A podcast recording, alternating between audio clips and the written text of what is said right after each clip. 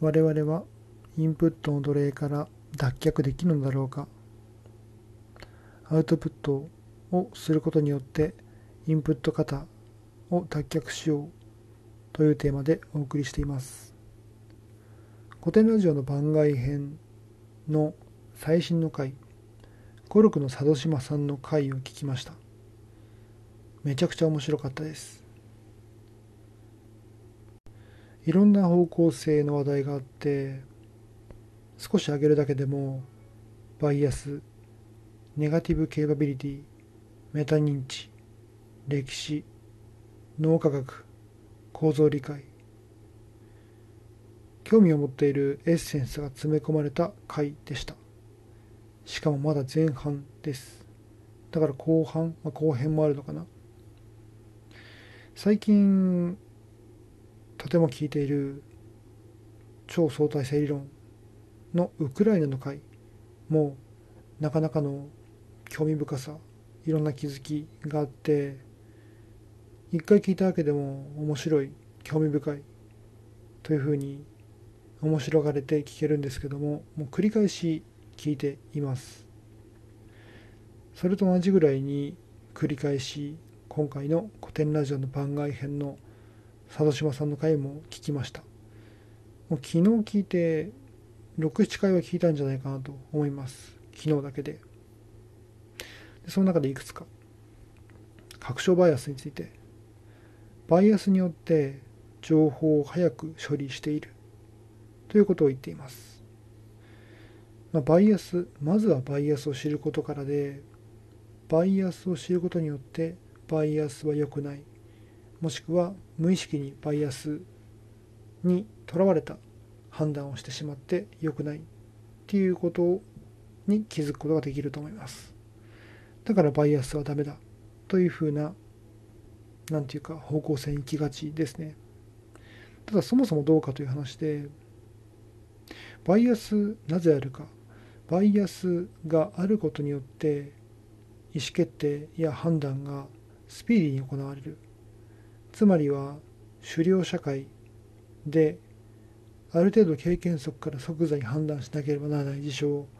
が多かった時の名残という感じで言っています。なのでそう考えるとじゃあバイアスがあながち悪いだけのものかというとそうではないわけですね。やはり正しく付き合っていく必要があってただまあとらわれると誤った判断を下してしまうことがあって距離感と意識そういったところが大事なんだろうなと思います。ヤンヤンさんだったかな？ショートカットがないと生きるのが難しい。っていうことを言っていました。次にネガティブケーパビリティについて、まあ、この単語自体は出ていませんけれどもこの概念としては何ていうか出てくるように出てきたように感じましたそれは佐渡島さんの判断を早くするのがいいんだっけ？という疑問です判断を早くする。うん。まあよく聞こえますけどね。判断を早くすることって。ま、確かにその疑問はその通りと思うところがあって、まあ、判断を早くするっていうことは、まあ、早く決めるっていうことで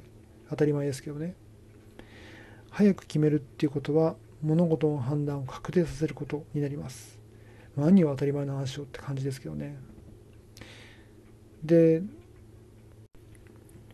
判断を早くするのがいいんだっけっていうのは、まあ、それに対するつまり物事の判断判断を確定させることに対するアンチテーゼとも言えます決めることはもちろん決めた方がいいですし決めなければ前に進まないとかどうにもならないことはあるのでそれはそれで必要なんですけれども果たして、まあ、全部が全部そうした方がいいか情報が不十分な状態であるいは感情に流された状態でもしくはバイアスに取り込まれた状態で何かを決めるっていうのは判断を誤ることと、まあ、表裏一体かと思います。ゆっくり決める、じっくり決める、または決めない。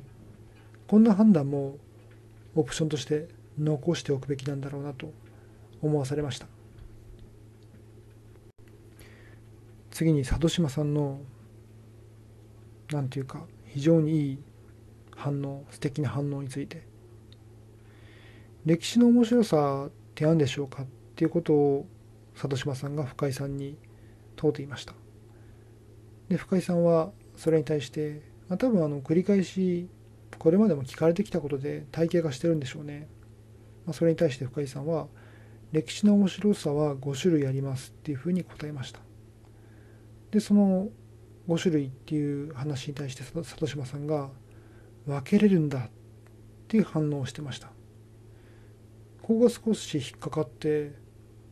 最初は聞き流しましたけども2回3回って聞いてるうちにやっぱちょっとここ引っかかるポイントだよなと思いました。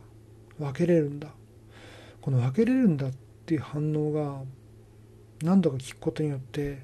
これ結構素敵な反応だなと思いました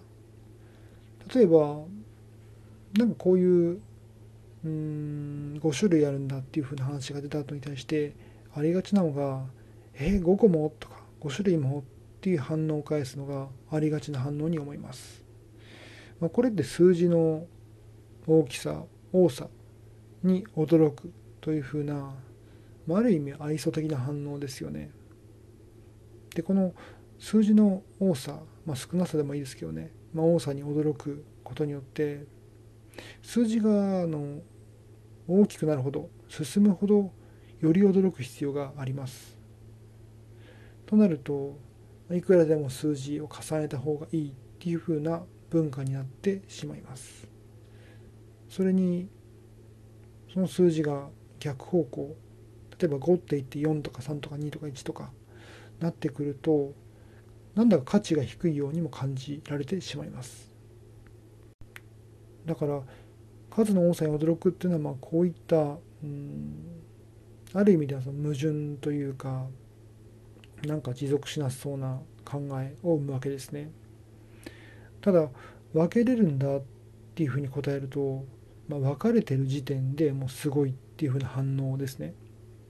でそうなるとおそらく逆のケース1個ですって言われて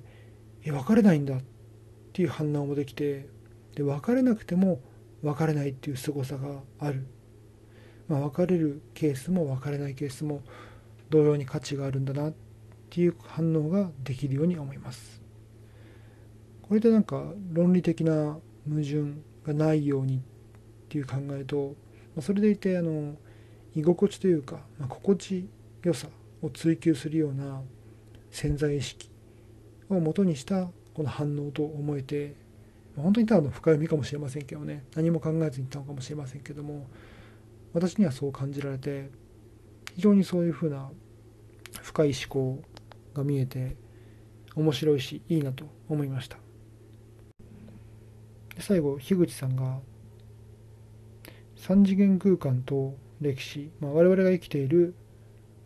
うん生きていて認識している世界、まあ、それが3次元空間で。